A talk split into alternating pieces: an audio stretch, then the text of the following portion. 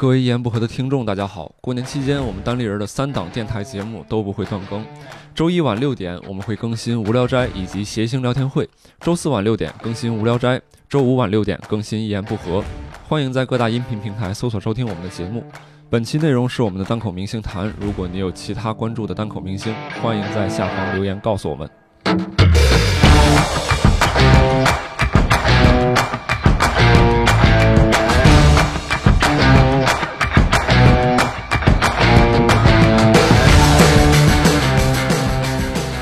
大家好，欢迎来到新一期的《一言不合》，我是今天的主持人毛东毛书记。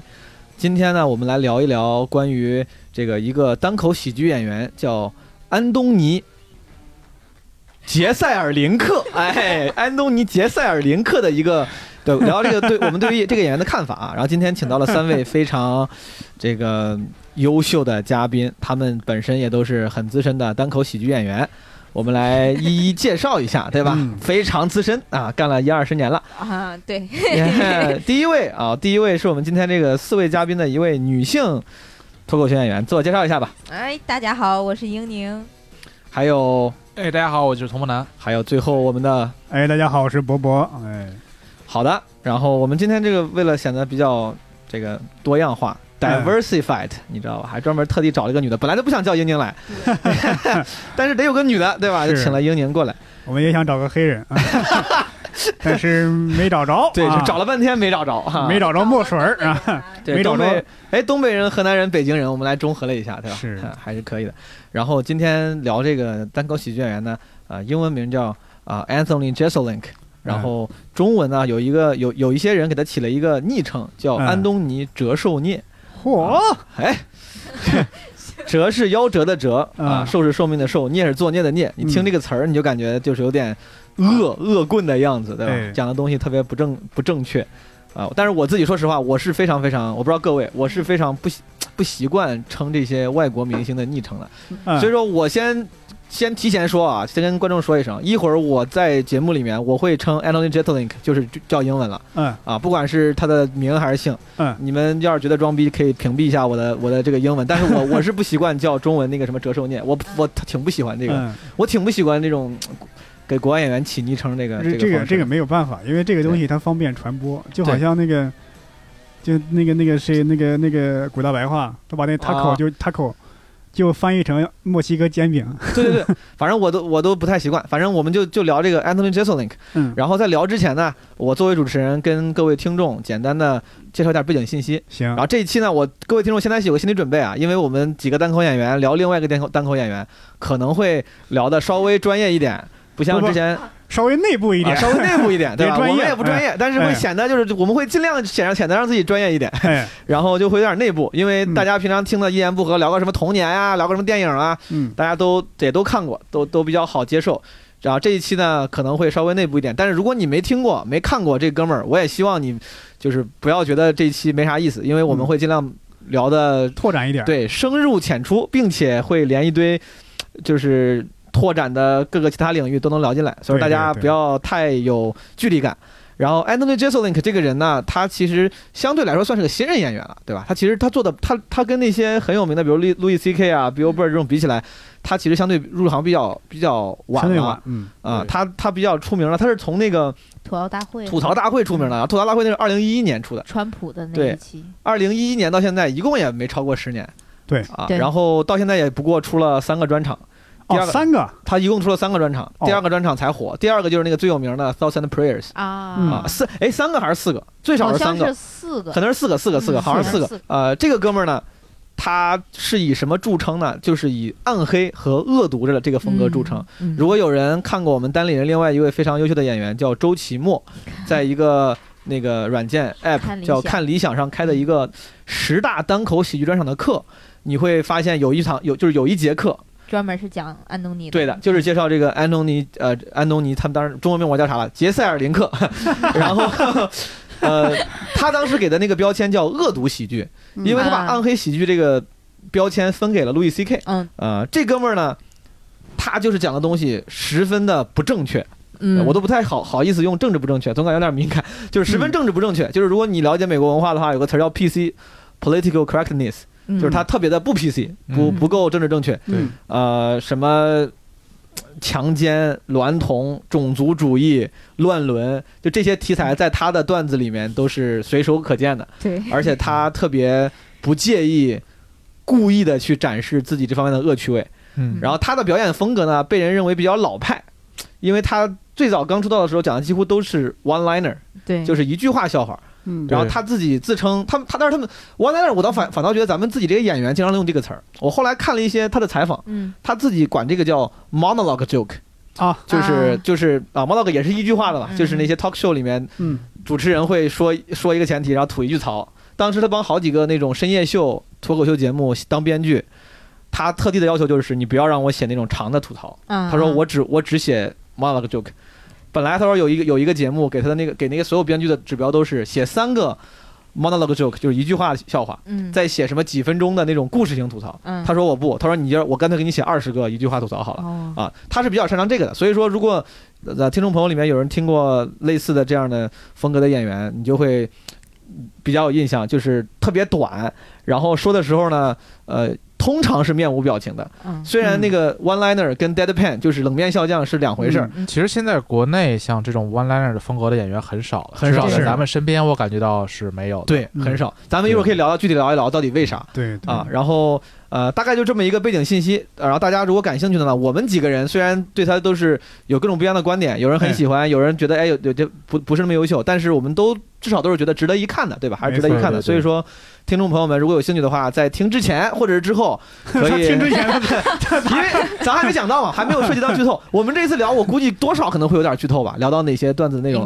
对，所以说你要很敏感，那就别往下听了。你可以去找来这个视频先看一看，B 站上也会有，网上会有。是然后我别的就不多说了，咱们就开始聊这个 Anthony Jeselnik，然后我们几个、哎几个今天几个主播的感受。嗯我想先问大家一个问题啊，就是这个人你们大概是什么时候接触的？你接触之后印象是什么？然后为什么？嗯我先问英宁吧。好好，我就是去年去年一九年才看的，因为我是大概一八年，呃中呃中旬的时候，就是六七月份才入行吧，大概那个时候。然后那个时候大家不都说要多看专场吗？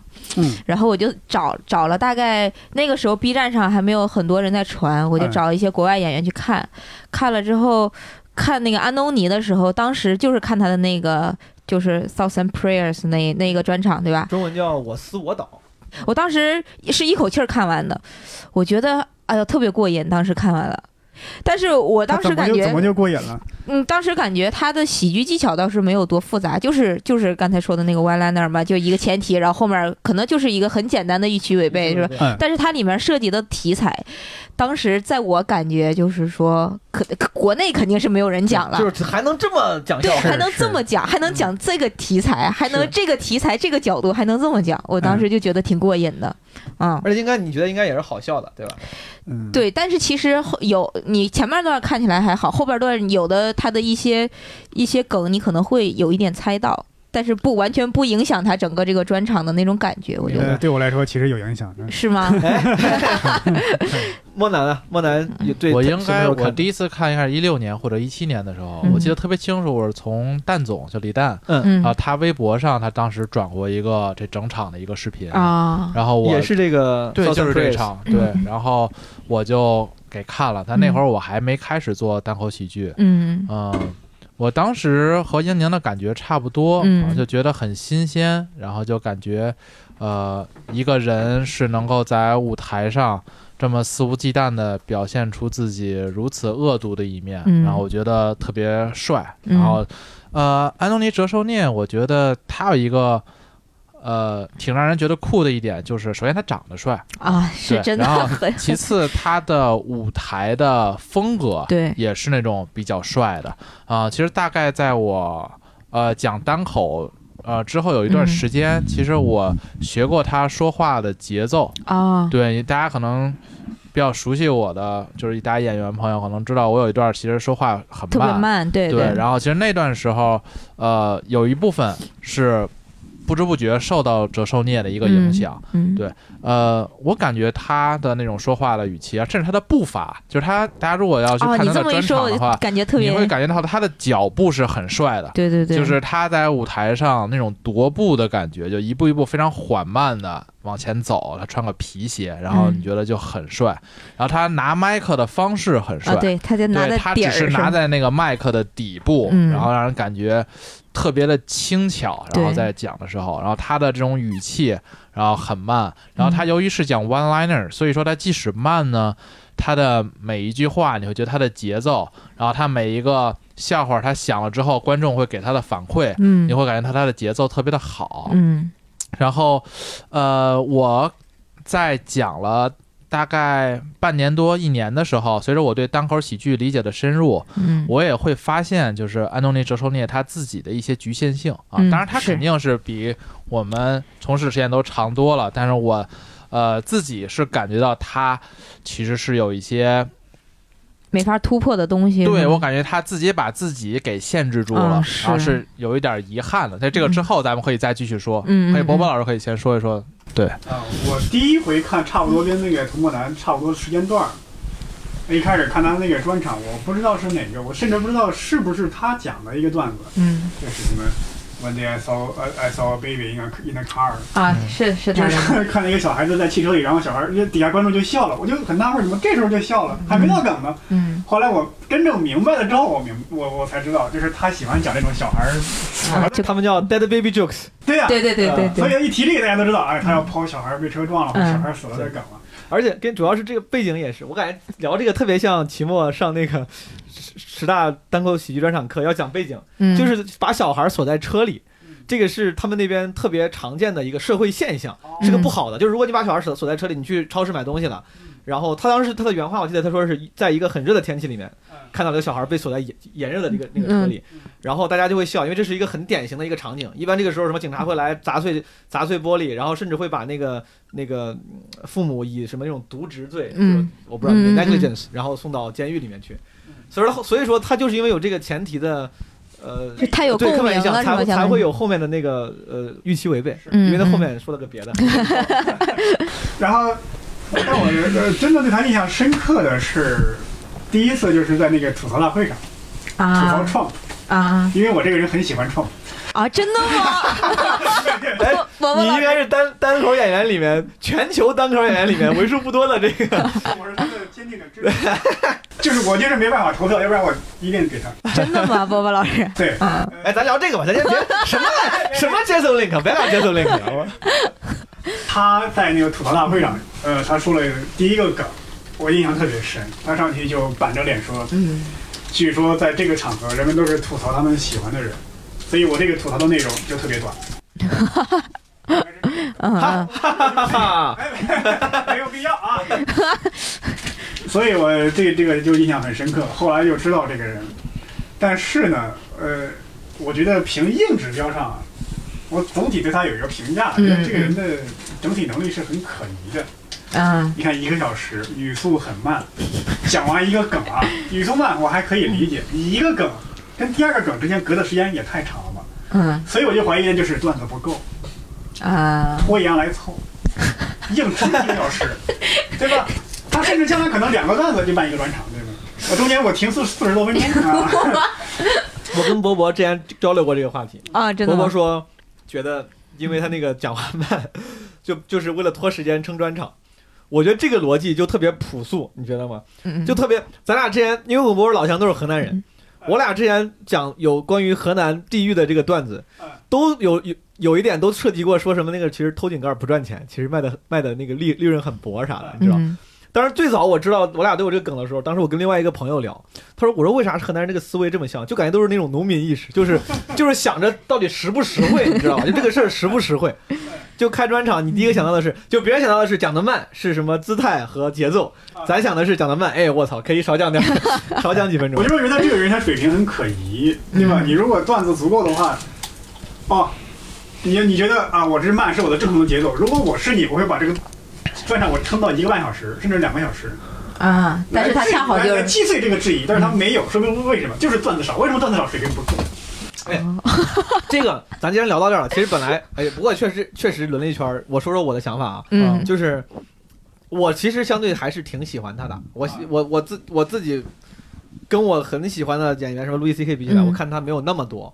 Southern Prayers 我可能看过个两三遍，嗯然后那个新的专场我看过一遍半，看了一遍。为了录这个节目，今天我又扫着看了一遍。啊，我我自己还是挺挺佩服，我不知道是不是因为，因为我本身不是这个风格的演员。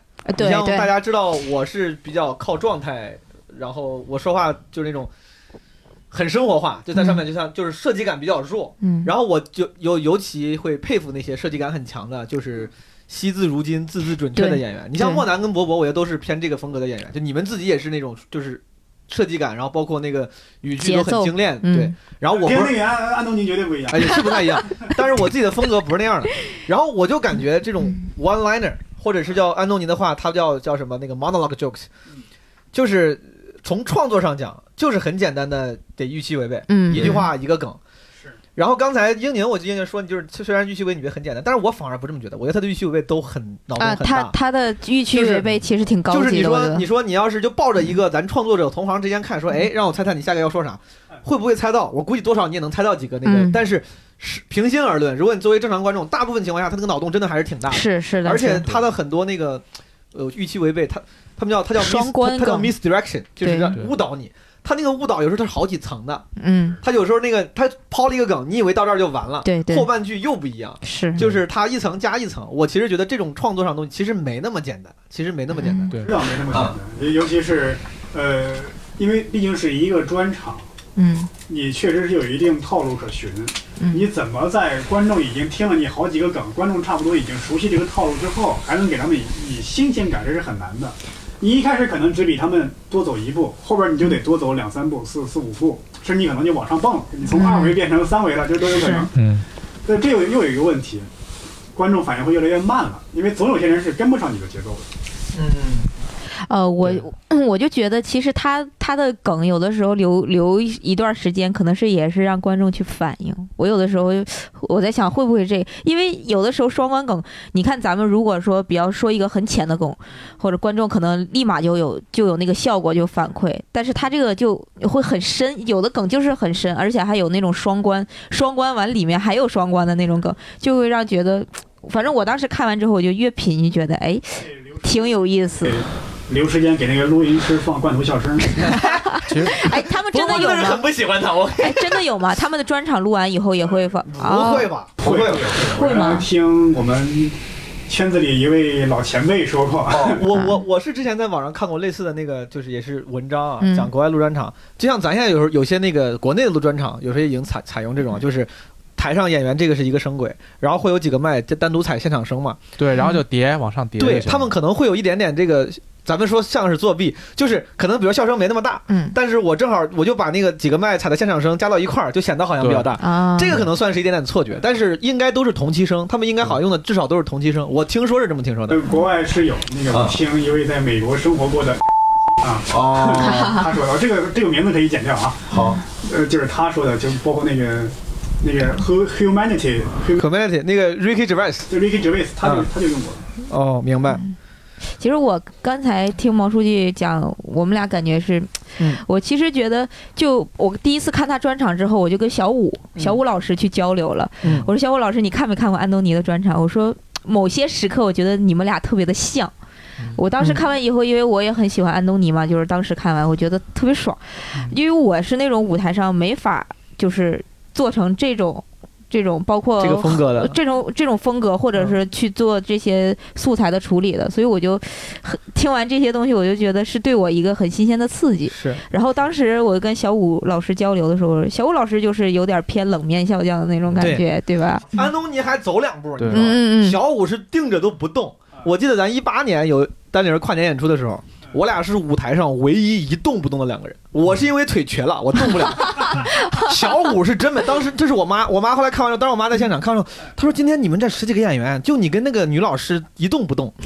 我说我是动不了。我后来问小五，我说你是就是特意设计的，就是你这个风格 deadpan 你不动吗？他说不是，他说我一上去就因为紧张就被定住了，我动不了。就是，其实你会发现，折寿孽他的很多段子特别像是微博段子手写出来的段子，因为他是很短、很简洁。我刚才还看了一下他那两个专场，嗯，我大概数了一下，他基本上没有一个段子能够超过三十秒到一分钟，基本上哦。他每个段子就是这么长，然后他马换马上切换到下一个 topic，然后就是是这样，就是他这个段子，如果说我从一个从业者现在的角度上来分析，我觉得他有一个问题就在于观众很容易对他的段子产生疲劳感。嗯啊，因为他等于每一次都是在预期违背，每一次都是预期违背。然后，当然就是所有段子的本质都是预期违背，但有嗯些人的预期违背的痕迹不会那么的重。有些人的预期违背是靠情绪，是。有些人的预期违背是靠语言上营造一种陌生感，嗯。但他永远是靠转折来进行预期违背。对。就他老觉得别人以为好像他在关心他的父母，没想到他想搞死他的父母，嗯。叫永远关心那个孩子，搞死那个孩子，关心那条狗，搞死那条狗。嗯。就是观众到后期会越来越容易猜到，我知道，不管你前面说的有多么的善，那我知道你最后呈现的一定是那个一成不变的恶。嗯等于说他在做第二个专场的时候，很多人并不是因为他第二专场没有第一个专场好，我觉得就是因为大家习惯了他的套路，他在和第一个专场从套路上没有任何的精进。嗯所以说，就如果说我是折寿孽，其实我想过，我会想在我第三个就是下一个专场上，嗯可能是呈现出我人性中的善，因为我觉得安东尼·折寿聂他太把自己圈在这样一个恶毒的喜剧人的这个嗯圈子里了。他，我相信他本质上，他作为一个人啊，作为一个活生生的人，他其实是有善的那一面的。嗯但是他肯定有，肯定有，这我估计应该是肯定有。对对对段子整个对对对对，他等于说他在段子当中，他没有流露出任何一点的善意。是，所以说，这个在观众看来，在我看来是有那么一点点失真的。就我觉得在这一点上，他把自己给囚禁住了、嗯嗯啊。就是这个，你看，你看，他也是恶毒的。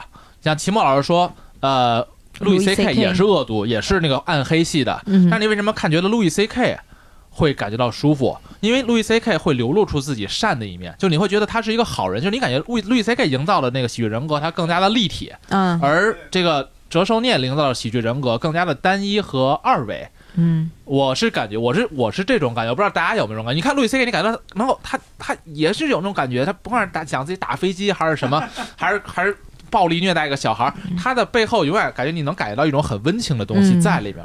但是折寿孽我感觉不到，我感觉不是说他没有流露出自己善的一面，他没有流露出自己真实的一面。对讲那些段子，你一听就知道假的，对只不过是呃听起来好像恶毒，但是一听全是假的。但是他真正他自己的态度，他自己的苦恼从来没有，不是说没有流出善的一面，他连恶的一面其实也没有。我今天哎，今天咱们其实录之前啊，我咱们不是当盘嘛，英宁跟我是偏吹的，就是 就是就是那个呃，童梦楠和博博是相对相当相对来说比较偏黑，我们是偏吹，就是那我我我正好就是你说你说，你说路易那个他打动人的不光是流露出善的一面，还是他个人的真实的他的困难、他的苦他的苦恼。对四十岁中年男人带着两个孩子，对这个苦恼你能说是善的还是恶的吗？你都没有，是一个中性。但是他个对人的一个烦恼、一个困境，他流露出来了。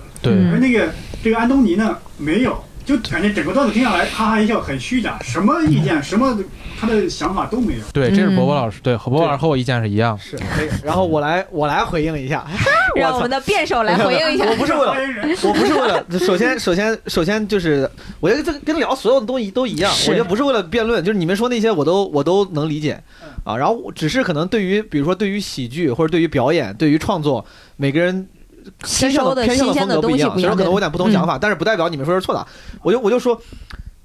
安东尼在台上，首先有几个事实性的，我觉得这个错误，呃，我跟大跟这个听众也纠正一下，就是比如说《Southern Prayer》里面和以及嗯最新的那个《Fair in the 那不是 the World》这个两个专场里面，他最后两个段子都是长段子，这个其实反而还是正好我正想说的，嗯就是他其实会有意识的控制，如果一个专场是他的作品的话，我觉得安东尼他是有意识的会把这个作品。为了就让这个作品能够尽量避免你们说的那些那些问题，比如说嗯一直讲 one liner 让大家产生疲倦，让大家觉得哎更容易预料。他其实每他其实用了很多方法来控制观众预期和调整节奏。比如说有一点我当时他就特别想聊，他其实有点像他有方面有点像卡姆，你知道啥吧？嗯他老夸自己，且老是自己评论自己的段子。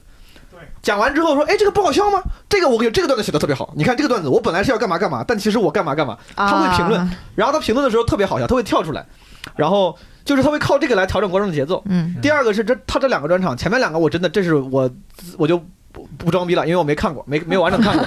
后面这个 Southern Prayers 跟这个那个 Fair in the Maternity World 这两个专场，他都是有意识的在后四分之一会讲长段子。而且那个 Southern Prayer 里面，他从大概后三分之一的时候，四分之一、三分之一的时候，他说了一句：“他说之前我讲这些都是假的，嗯都是为了对图你们一笑。他说从现在开始，他说从这个时间点到我专场结束，我说的每一句话，每一每一个事儿都是真的。嗯，然后他又讲了一堆，就是后面就真的就很像叙事了。他把他讲了一堆自己真实的负面情绪，鲨鱼的那个鲨，鲨鱼的和那个呃怎么那个 show 被 cancel 了，然后人们怎么给他给他寄那个恐恐吓邮件啥的。嗯然后又是一个强的反转到最后。呃，对对，他他可能是在这个专场本身节奏上有个反转，但是我觉得他他是展示了自己的能力，能够驾驭长段子以及讲真实的负面情绪。嗯，他后面讲真实的负面情绪的时候，我真的，我我反而最喜欢的是就是他他讲那部分的时候，他当时讲 Twitter 上，我是我党那个 Southern Prayers，对他他其实是为了所有人诅咒他爆死嘛，炸那个是所有人诅咒他的父母嘛。然后他说：“你可以诅咒我，但如果你想诅咒我的父母的话，太好了，是吧？然后最后一个就是 even better。对就结束然后 Southern Prayer 其实他讲的是前面的一个讽刺，倒不是这个嗯，Southern Prayer 讲的是大爆炸那个对，波士顿大爆炸，波波波士顿大爆大爆炸的时候，说好多人就是会在 Twitter 上表示那个哀悼，马拉松的那个 Southern Prayers 有点像咱们中国网民在微博上发那个蜡烛那个表情。嗯嗯嗯，然后他当时讽刺这个的时候，我就觉得哇，这个洞察真的很厉害。就是他他那个专场，我觉得好就好在，他一方面展示了自己文本的预期违背，就用莫南的话说，就是就是微博段子手的这个创造能力。嗯对，这个创，但是我觉得微他把这个给拉长了，对然后进行了一个到最后，然后这是一个大的反转。对就是我微我很喜欢那一段。我觉得微博嗯段子手的创作能力，我不知道各位，我自己一直也是挺佩服的。就是包括咱们房间不是老流传之前那个微博有很有名的段子手银教授，对是跟程璐他们之前一直搞那个一一起搞搞那些线下脱口秀的。后来发现这哥们儿就发现自己的那个文本创作能力更强，而不太擅长表演。对这哥们儿就就专职做微博，现在微博很很有名的那种搞笑大 V 嘛。对对对，嗯就他的创作能力，我是很佩服的。我是反正我不知道你们，我是我是不行。东哥这点说的特别好，就是嗯我最近也意识到了，嗯，就是一个是段子手，就你写段子的能力，嗯文本段子能力和你表演的能力，这是完全不同的两种能力。是就是很多单口喜剧演员会看不上那些写文本的那种段子手，但其实大可不必。嗯，就是两种创作对，风格这是两种两种，就人家可能不一定能讲的像你这么好，但你如果给你讲你写的话，你也写不了人家那么好，你写不了那种转发一两万的非常精美的那种好的段子。咱们靠表演和呈现，可能能让整个演出不错，但是他们的文本就是 monologue jokes，他们可能又写的很好。对这也是为啥我觉得，就是这就是为啥我要吹这个安东尼，因为我觉得他他不仅能写出来，而且写的比大部分人都好。嗯，同时演的时候，他能够通过自己的节奏、表情、语气对种种东西来控制你，让你觉得这个表演也好笑。甚至放在一个六十分钟的表演里，你看到最后你都不会觉得无聊。我是不会觉得无聊。我看到最后，他中间会跳出来评论一下，装个逼，夸夸自己，说自己多牛逼，然后讲着讲着又说好，后面我要开始讲真事儿了，讲着讲着还要再吐槽一下。我觉得就是他能既既能写又能演，我觉得还挺难的。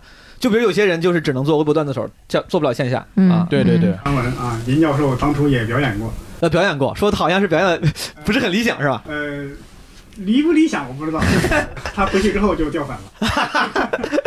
然后，还有你说那个能写又能演那个，说实话，嗯，这个 monologue jokes 嗯它是有这个套路可循，是对呃。鄙人不才啊，参与过一些线上的一些节目。说实话呀，这样的梗啊，我一个小时能写十个。哎，我特别好奇有这个带个，烂的前提。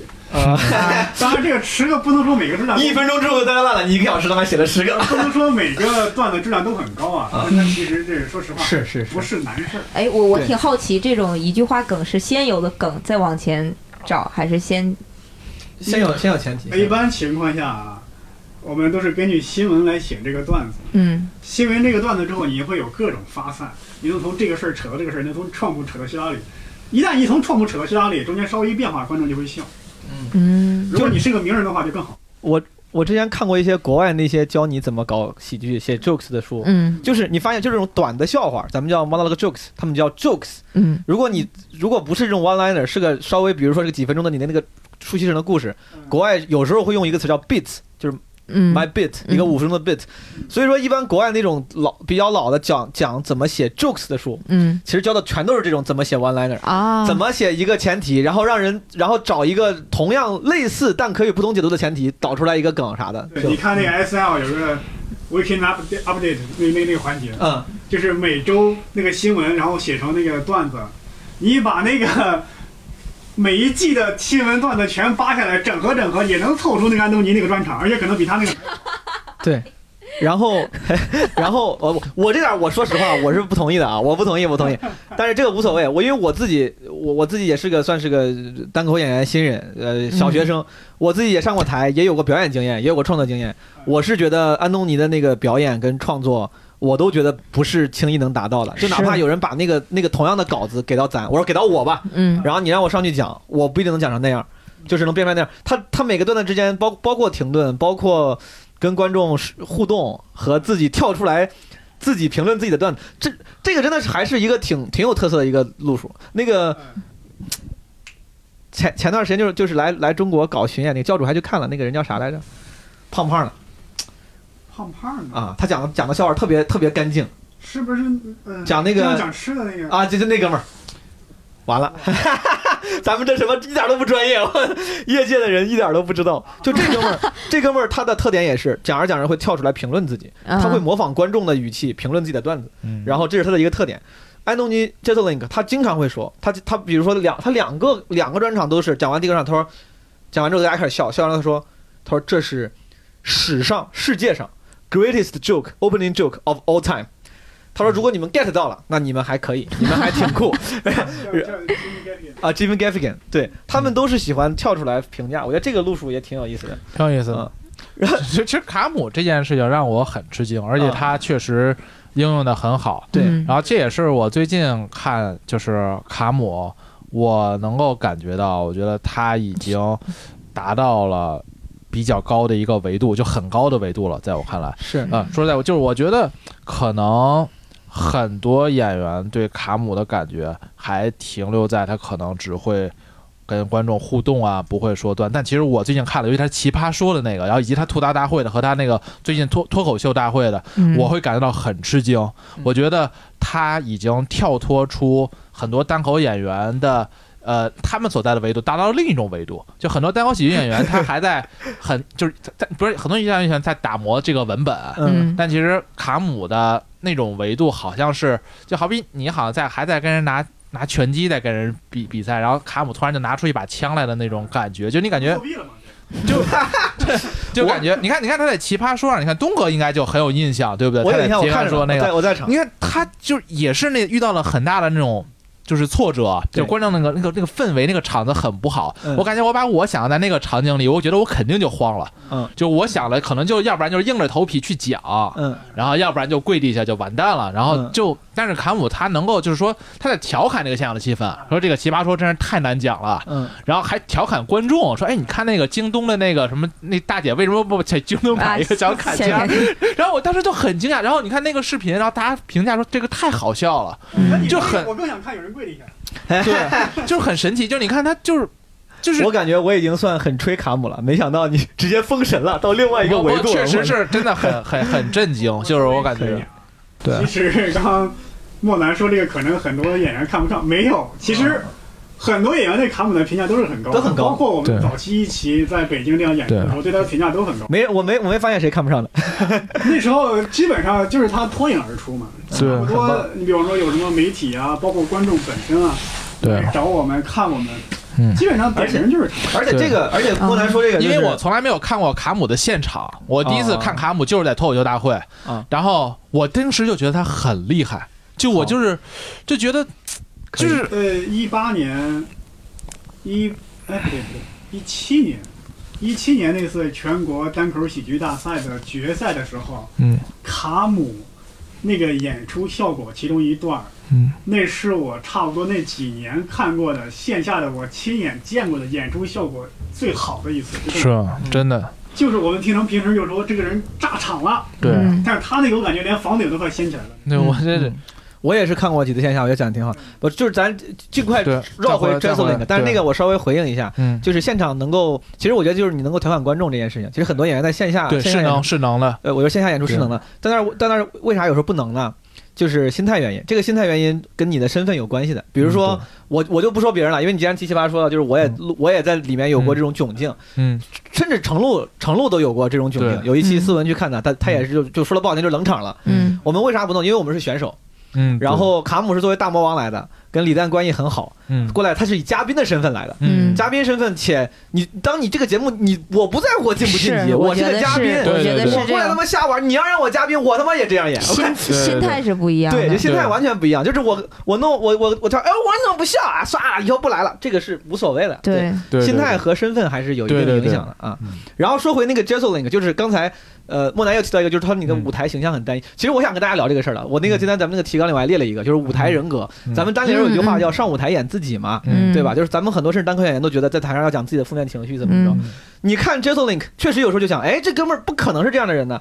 他那个，但很多人没看过专场，我跟你们讲一下。比如你看三十分钟，他可能比如讲三十个段子，对，他每个段子的人设都不一样。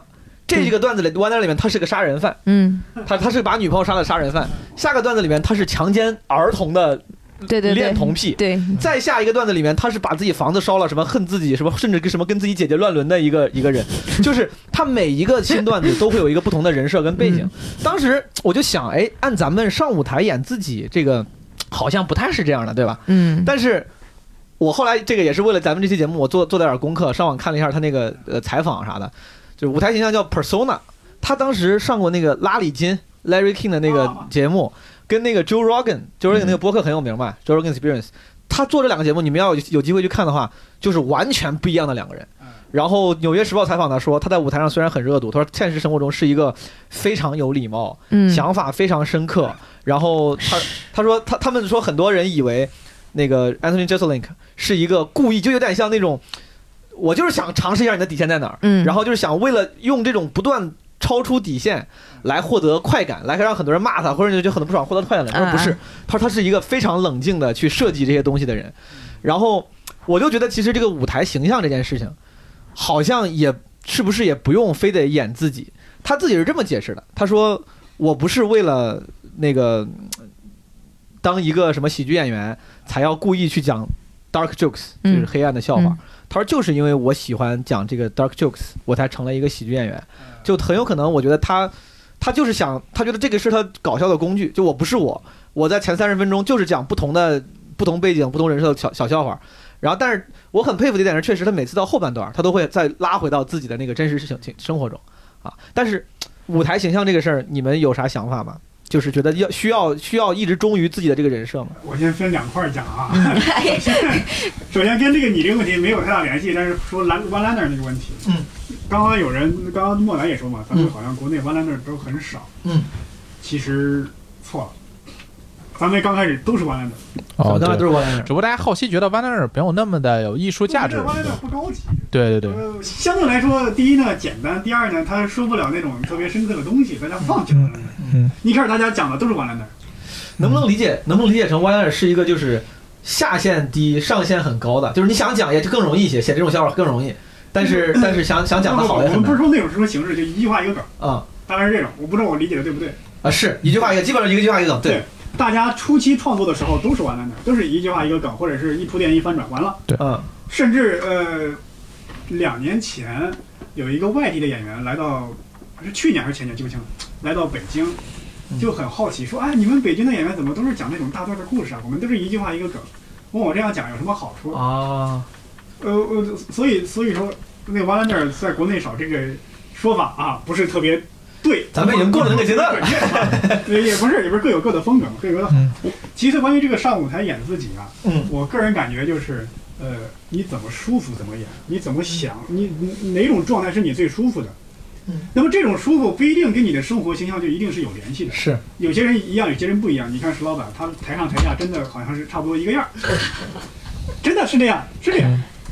你们不同意吗？同意我同意我同意，但有些人在台上跟台下完全是两个样子，对吧？你你比方说郭德纲，他在台上就是当那就嬉皮笑脸，真整天调侃于谦儿，实实实际上到线下是话很少的一个人。嗯嗯但再延伸一点，包括鲁迅，你写文章什么如如匕首如投枪，对吧？特别深刻，特别犀利，特别刻毒。但是呢，他在生活中也是一个很 nice，对人古道热肠，很热心，很有耐心的一个人。就是你怎么舒服怎么演。对所以说我我也是同，所以说我我是觉得他在舞台上如果演感觉好像不是自己的最真实的人格啊，我觉得没啥问题的。我之前是这么给自己开解的，因为我在台上我是那种状态稍微外放一点的，然后我在现实生活中。我不知道，就有时候，就比如我我在上我上我有我有全职工作，我上班的时候，大部分时候吃饭都是一个人吃，我跟同事说话也不多。我在想，我说我是不是在台上故意装疯卖傻，博得观众的喜欢？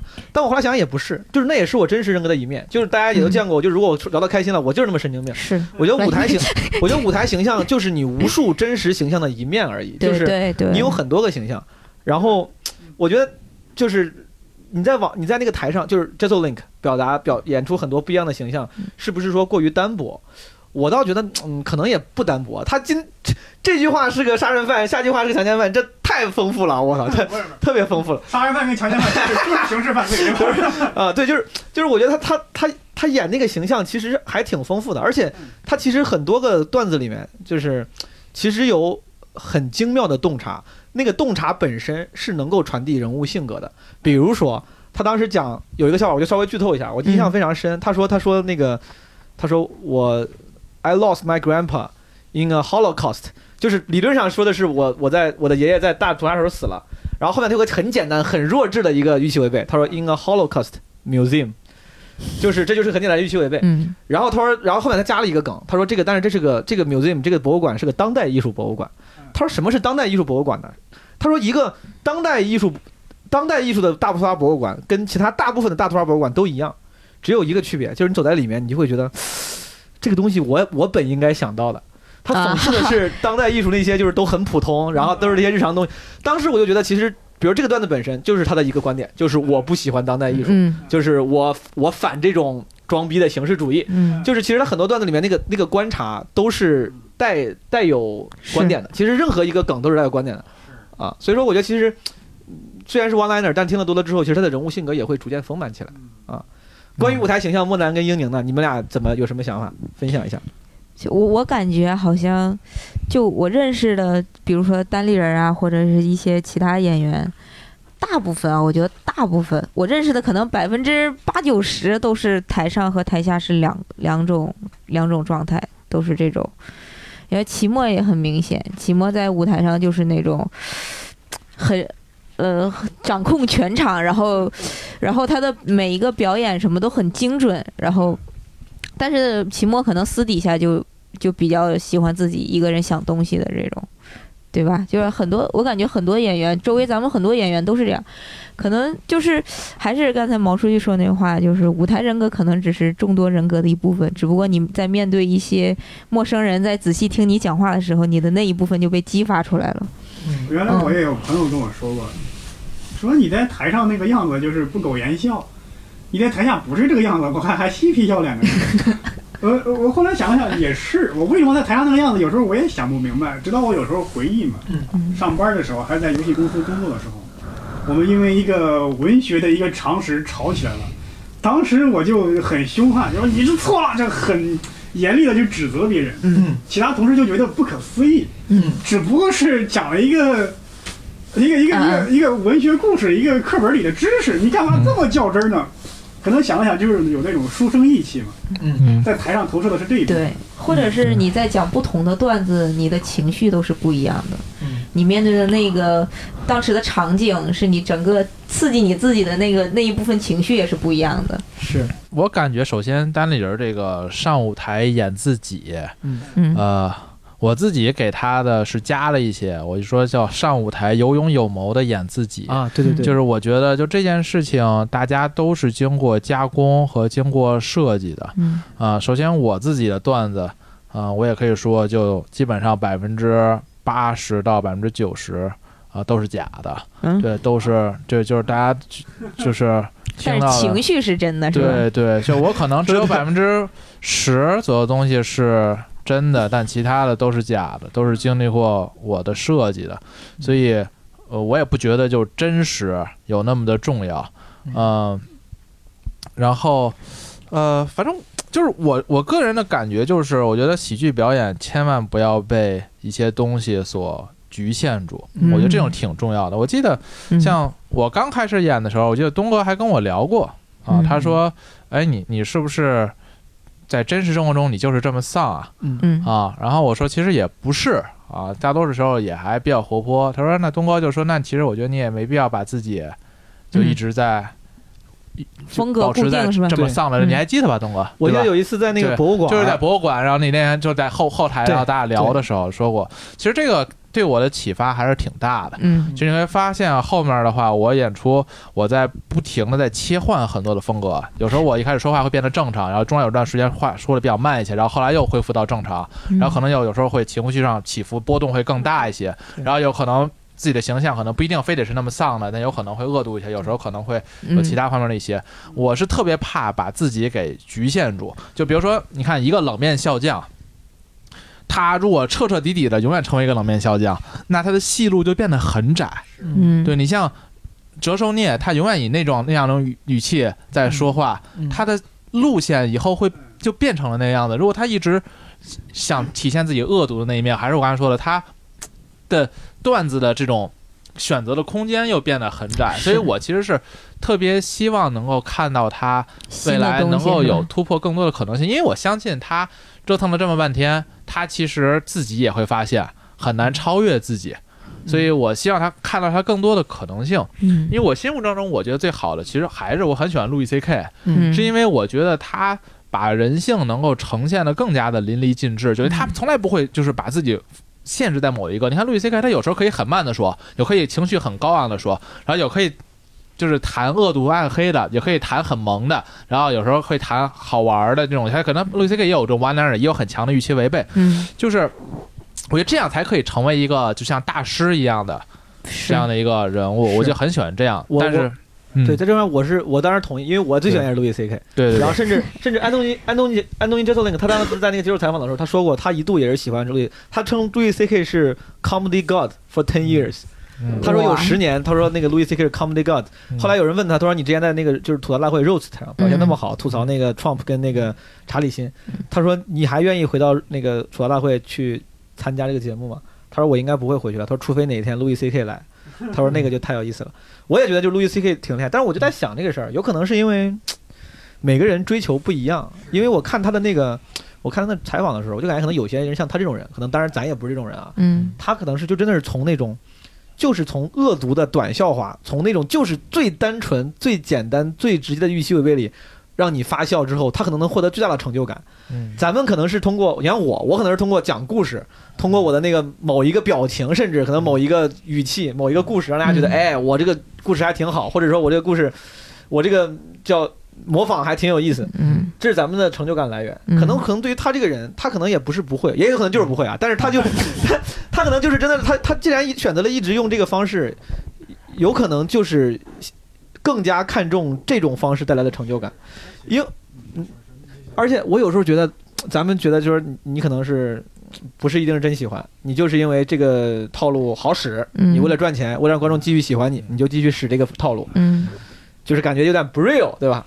但我后来觉得这哥们儿已经是我，已经是我见过这个圈儿里相对来说最 real 的人了。我因为我我为啥这样说？因为那个前一段美国政治正确这个风潮，各种人纷纷道歉，嗯只有两个人是我记得真的是到死不道歉的，一个是他，一个是 Kevin Hart。嗯。就是就是他当时那个就是那个马拉松那个就是 tweet 他删了，但是他到到都都没都没道歉，他都没说这个字是我做的不对。然后 Kevin Hart 前两天那个 net 网飞 Netflix 出了他的纪录片嘛，本本来我还不知道他没道歉，我看到纪录片其实说的是 Kevin Hart 当时说好像是奥斯卡说只要你道歉还是怎么着，我们就愿意继续让你做这个主持人。嗯他说主持人我不干了。他说：“我可以解释。”他说：“我解释了，当时我是怎么发的，我没有什么恶意。”嗯，但是他没有道歉，他没有嗯 apologize。我当时觉得，其实这种人还他们知道这个是会失掉很多观众的，但是选择了坚持艺术理想，我觉得还挺牛逼的。开个号后来道歉了，道歉了吗？他后来道歉了。道歉不止一回，好像他他好像做了很多个，他做了很多解释。他应该是他应该没有说 apologize 吧？他应该是没有 apologize。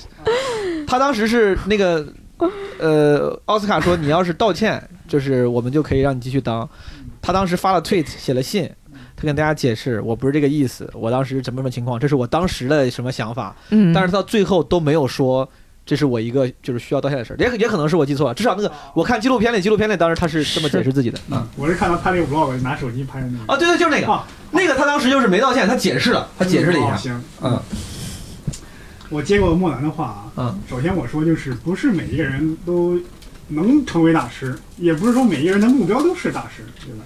嗯演的你演的挺好，有一定名气，有一定收入，这都这都已经在很好了是吧已经是很好。嗯对对对，呃，其次我在想，就是他本人现在来说，以以一个单口演员的身份来说，还是很年轻。嗯你看，Louis C K 说过，我直到四十岁我才对我自己的段子我感到满意。嗯，四十岁之前有一个，我不知道是他自己整理的还是网上有人别人整理的，对，说他刚入行，从学那个海鸥教、海豚教是吧？最近各个时期的风格都不一样，对对对包括那个 Jimmy 也是对，Jimmy 以前就尝试过乔治卡林那样的，对对 什么愤怒式喜剧，对，什么风格也都尝试过，然后到最后他是确立了这么一种风格。对我觉得就是一个演员嘛，你得不停的探索，对哪一种舒服你就照哪种方式演，你不能说啊，我以前我是冷面笑匠，我现在我不想冷脸了，但是为了我这个人格这个人设我得稳住，我还得继续冷脸。我以前嬉皮笑脸，我最近我不想笑了，对。那我照样还嬉皮笑脸，这个太折磨自己了。对，我觉得博尔这说的特别对包，括那个谁，那个 Chris Rock，他最一八年那个很慢啊，对，很慢，而，且那个风格比以前，我不知道是不是体力下降了还是怎么着，以前那种上蹿下跳没了，对。反而是收入变得更加内敛。对，我相信他是刻意，倒不是体力的问题，对。对，其实我我感觉我挺赞同波波老师刚才说，就是石老板，我感觉说那个上舞台演自己，就我我有一段很深的感触，就是我刚上台的时候是一个很紧张的，但是那个时候表达出来的，就我在舞台上的一个人格就是很紧张的一个一个一个女演员，就是当时讲的那些段子，然后也影射出来了这些东西，然后到我觉得这个演自己是可能是演你不同阶段的自己，对对，但是你在自己在舞台上那个最舒服的就是当下的你自己，嗯就那个时候就是你自己的当下的那个风格。对，对，我觉得，嗯，你说博博老师，还有就是你你自己演你自己的想演的东西，舒你最舒服的姿态，还有就是你说你说你自己想说的内容，想说的段子。对，对，我觉得喜剧特别重要的一点，就给我的感觉是，要先认清，就是怎么做其实都可以。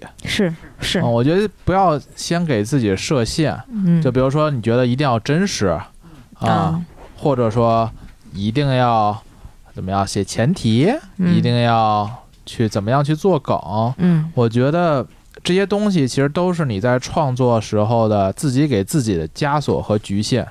我觉得真的，我要先要认清楚，就是到底就真的是怎么做都可以，然后 就啊就顺着你的感觉走，然后就会越做越好。对我觉得这种每个人有自己的追求没有问题。就比如说，我就是喜欢 one liner，嗯我就是喜欢每一个字都是我的真实真实的故事。但你，但是没有必要去 judge 别人。就是我觉得，对你自己有追求可以，但是别人要不按你这个来，也也别也别去，你也别说嗯你这样不行啊！我操，你讲的是假的。我想起我最近办那个专场的时候，因为我习惯左手拿麦，右手拿东西嘛，但是我那个杯子是摆摆在一般情况下是摆在右边，但那天呢是摆在了左边。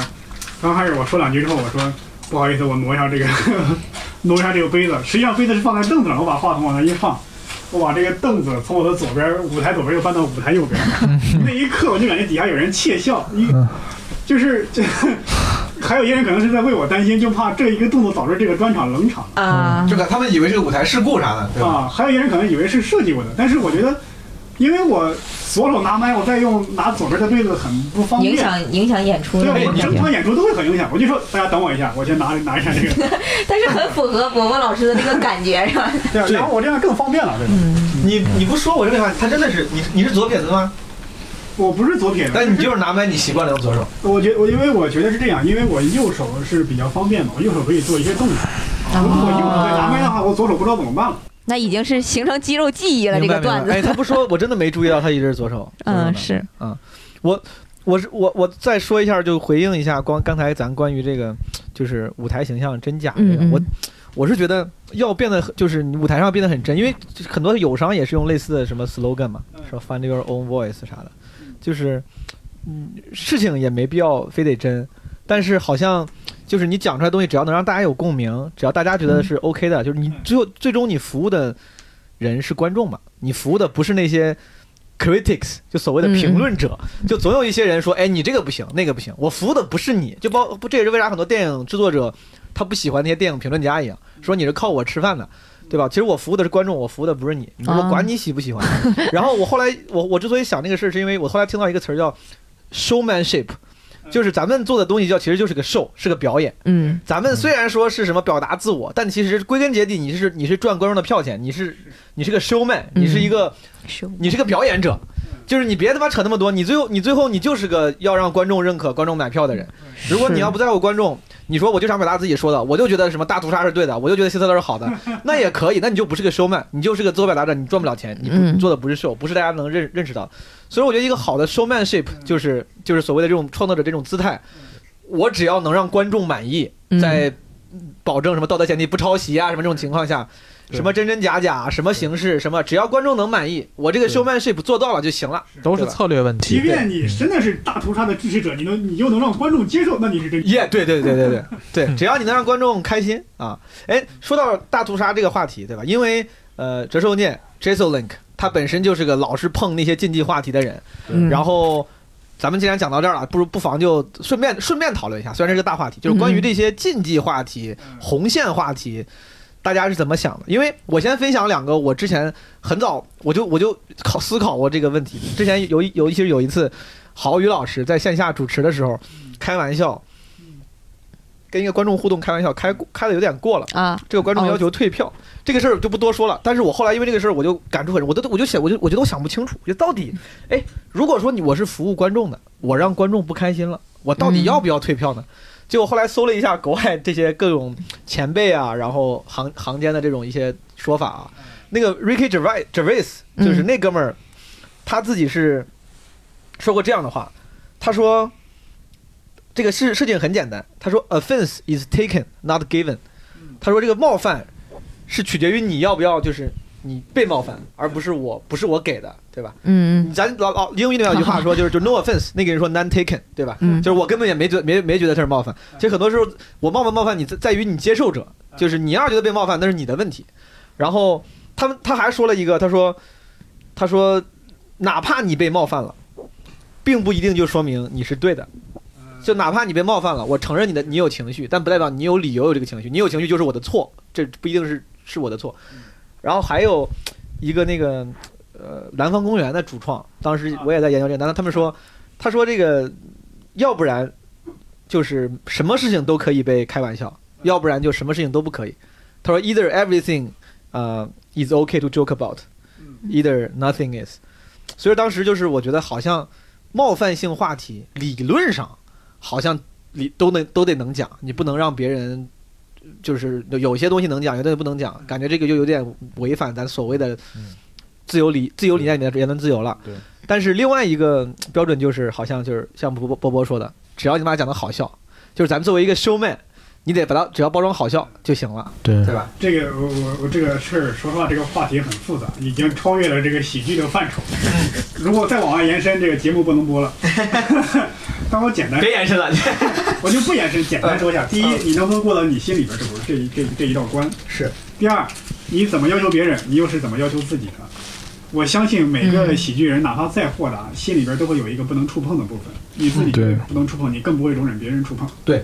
那么你是怎么要用这个标准要求要求你自己，要求去要求别人？比方说那个那个那个 David Chappelle 专场里提到一句话，本来那个他那个段子讲的挺好的，突然加了一句“我爱我的儿子，我永远不会拿他来开玩笑”。这句话我特别不喜欢。你整整天讲什么喜剧就是自由，可以畅所欲言，你怎么就说了一句“你爱你儿子”，你就不会拿他来开玩笑呢？嗯，对吧？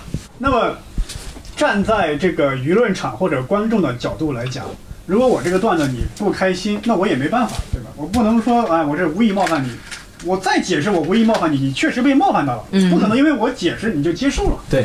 但是有一点，这个强势的人，强势的一个组织去打压一个个体，这是我觉得是有点过分。你看，美国有些喜剧演员也好，有些名人也好，主持人也好，因为一个段子，因为一句话丢了工作，这我表示可以理解，我不反对这个，因为你确实得罪了观众，你没有市场了。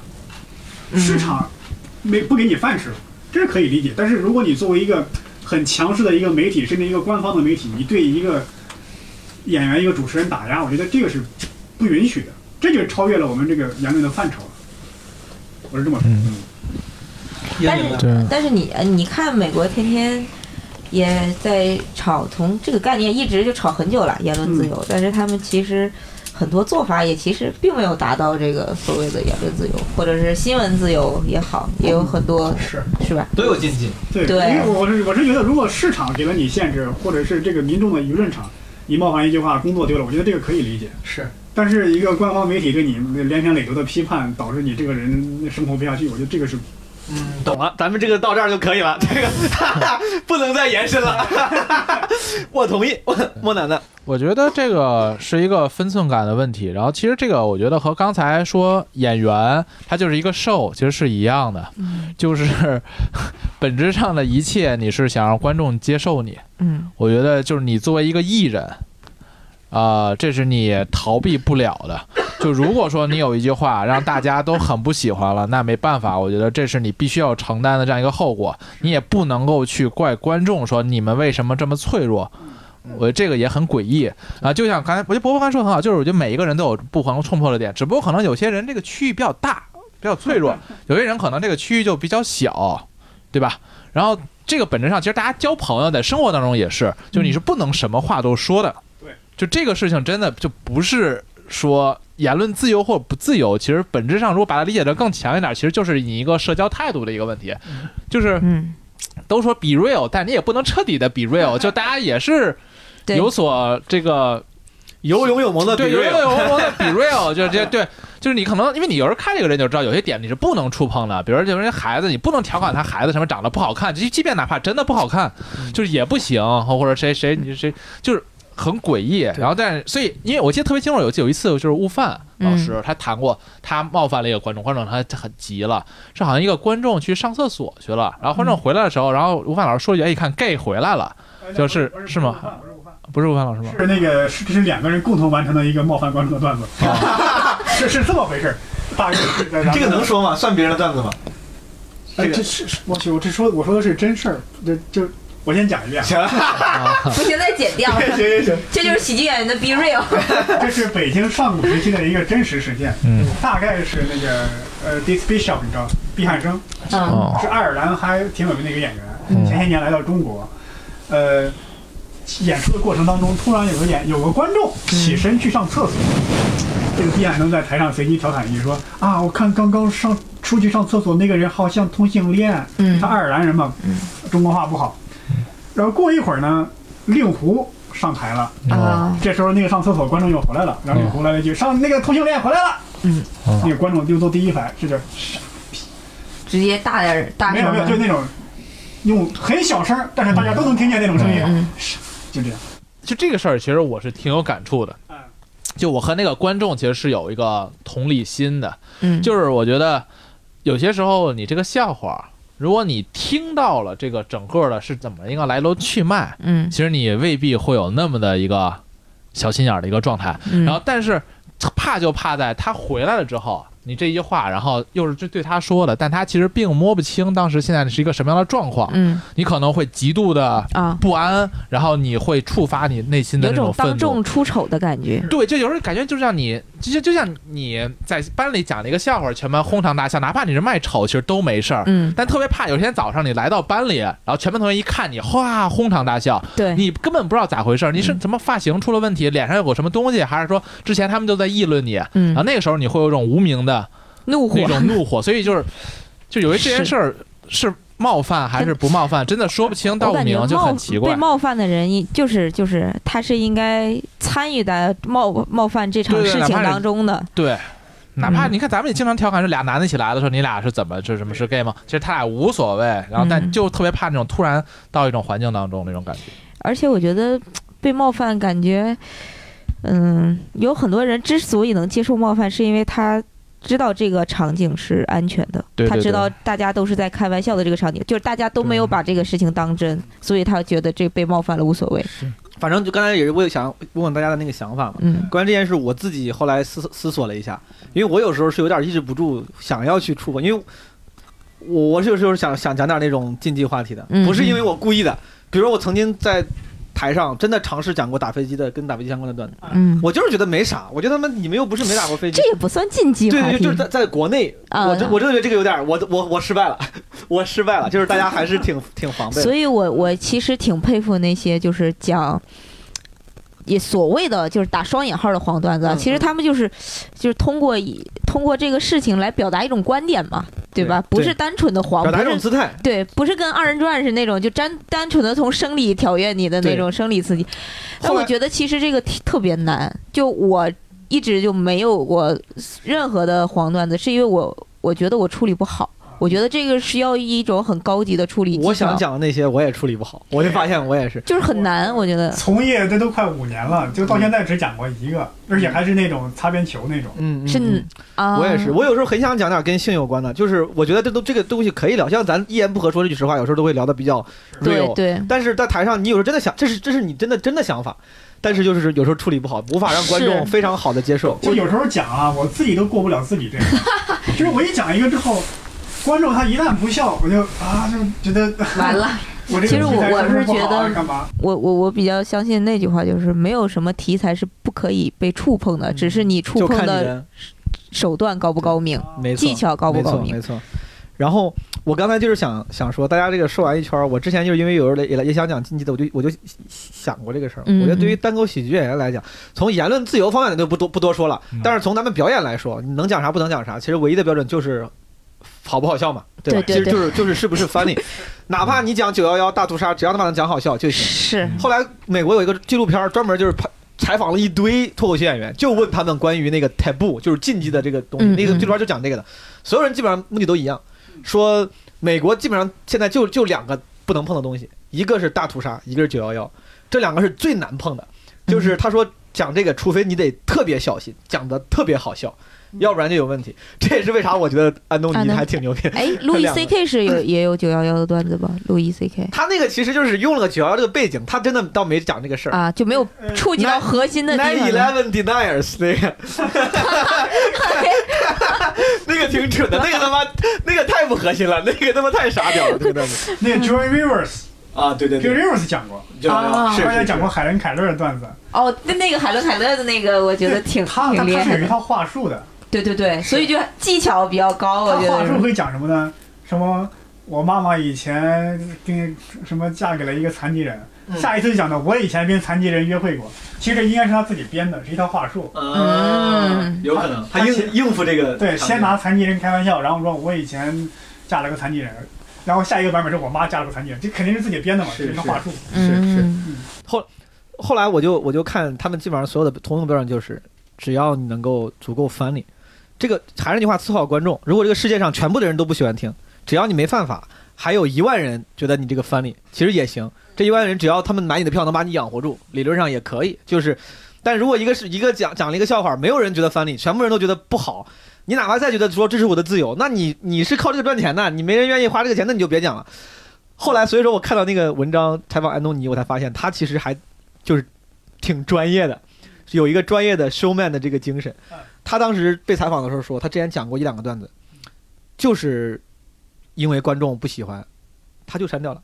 他就他就说，他说因为观众不喜欢，我就拿掉了。他说我他他就我就是个表演者，我也不是说非要做那种什么自由卫士 发表发表观点。他说当时那个匹兹堡的一个什么那种那个呃枪击案发生之后，他有一个关于枪击的段子。他说他当时都觉得，他说这个段子我自己都觉得我不适合讲了，讲出来之后大家不喜欢，我自己都觉得我不太我不太好意思过不到心里那关了对是吗？，所以说我那个采访让我觉得哦，其实这个人他也真的是就是很专业的一个艺人，他在很认真的在想他在设计，然后写东西，虽然你感觉他是很暗黑，在挑挑衅你，嗯，但其实他还是知道，因为有些人喜欢，有些人喜欢这个。这个比那个 Hannah Gatsby 强多了。可以可以，又要黑一下跟，只要谁黑开那 Gatsby，谁就是我的兄弟。完那我不明白他的那个英宁是不是还是挺喜欢？嗯没有，没有，我看看睡着了我，呃，我不明白他的那个评分为什么那么高，而且宋而且宋飞为啥对他评价那么高？我跟你说啊，我我想过这个事儿。宋飞作为一个业界前辈，他是他不敢说那个啥，就是他没有必要，你知道吧？嗯就如果你想象一下，我我我举个不太亮的例子，如果现在出来了一个新人，新人演员演得很好，但是比如说石老板就很不喜欢这个风格。假如说石老板很不喜欢，嗯这个时候 GQ 中央电视台或者新闻联播来采访石老板，石老板你对这个新人冉冉升起有什么看法？挺好的，我觉得喜剧应该有不同的形式，你知道吗？这是一个很关，他他他不能表现出来绕开话说，他不能表表现出来说，哎，我是老我是前辈，但我就不我就打压打压新人啥的。嗯因为一个新人很很希望得到前辈的认同，你一个前辈的话对这个新人有举足轻重的影响，嗯而且这一点这个姜昆已经受到教训了。哎，但是我觉得汉娜在我的她的那个专场，在我的心中应该不算是一个单口喜剧专，场。宋飞，宋飞当时没有说好还是坏，他被接采访的时候，他很谨慎，很谨慎。他说，嗯，他说我觉得那个这个专场大意啊，就是说喜剧应该有不同的形式，他敢于尝试这种新形式，我觉得嗯很有价值，啊就是大概这样的话。而且美国人说话你得对腕儿听，对，美国人说话 great，而且那个时候 Me Too，那个我那个啊采访是是《纽约时报》采访的宋飞，《纽约时报》采访宋飞的时候，先问了路易 C K 这个事儿。宋飞本来跟路易 C K 关系也不错，他都已经是模棱两可的回答了。他说：“嗯，我觉得也不应该断送这个人的钱，就怎么就是就是很委婉。然后又问他那个 Hannah Gatsby，那个时候正是 Me Too 的高潮，他就没法多说，他就说：“嗯，这个有不同的形式，挺好。对，我在想那个那个 Jim Jeffries 还是那个 Bill Burr 就力挺那个路易，”啊啊在他那个电台里边就是 Bill Burr Bill Burr Bill Burr 啊，啊，那个哎，说到这儿，这反正就咱们聊聊聊起来了。Anthony Jeselnik 好像现现在啊就不太喜欢路易 C K，他本来很佩服路易 C K，然后前段就去年今一九年一九年爆爆出来一九年年中的时候爆出来一个消息说路易 C K 偷 Anthony Jeselnik 的段子，然后他在、啊你听过这个吧？你们知道这个？大概知道，你再说一遍。对，然后那个当时安东尼安东尼在那个推特上辟谣，转发了那个文章，发了一个说是，他说这个事情不是这样的，他没有偷我的段子，他说他没有偷我的段子，当时他是要了我的同意的，我当时这个路易 C K 作为一个我非常 honored 就非常尊敬的人能够用的段子，我很开心，句号，然后加了三个词儿 at that time，就他说在那个时候我是尊敬的，就意思就是说我现在已经不尊敬了。啊，然后后来我因为这个事儿，我还搜了一些新闻，就大家问他的对路易 C K 就那个 Me Too 事件的看法，他就他大概意思就是说他活该，就是他他自己这样做了就应该获得这样的那个但是你说这个是对他这个人品的问题，还有他这个喜剧水平的问题，这又是两个问题了。对是，但是这个这东西那哥们儿也没说嘛，但是我能感觉出来他对路易 C K 的那个整个的评价好像就没有那么高了，以至于。这个同刚才我说那个吐槽大会那个是同一个采访里面说说你还要不要去 roast？他说不去了，他说除非是吐槽路易 C K 我可以去。哦，当时那个超段的那个事儿好像是这样的，就是他们俩同在同一个演出，演完下来之后呢，路易 C K 问他，路易 C K 应该算他大大大前辈了。嗯这哥们儿今年今年应该是整四十，他是七九年的，好像七九年还是七八年的。然后他当时讲了没几年，然后路易 C K 跟他说说你刚才讲那个段子啊，我听到你的前提的时候，我就在猜你的 punch line，我在猜你的梗。嗯后来你讲出来的梗啊，没有我想的那个梗好笑。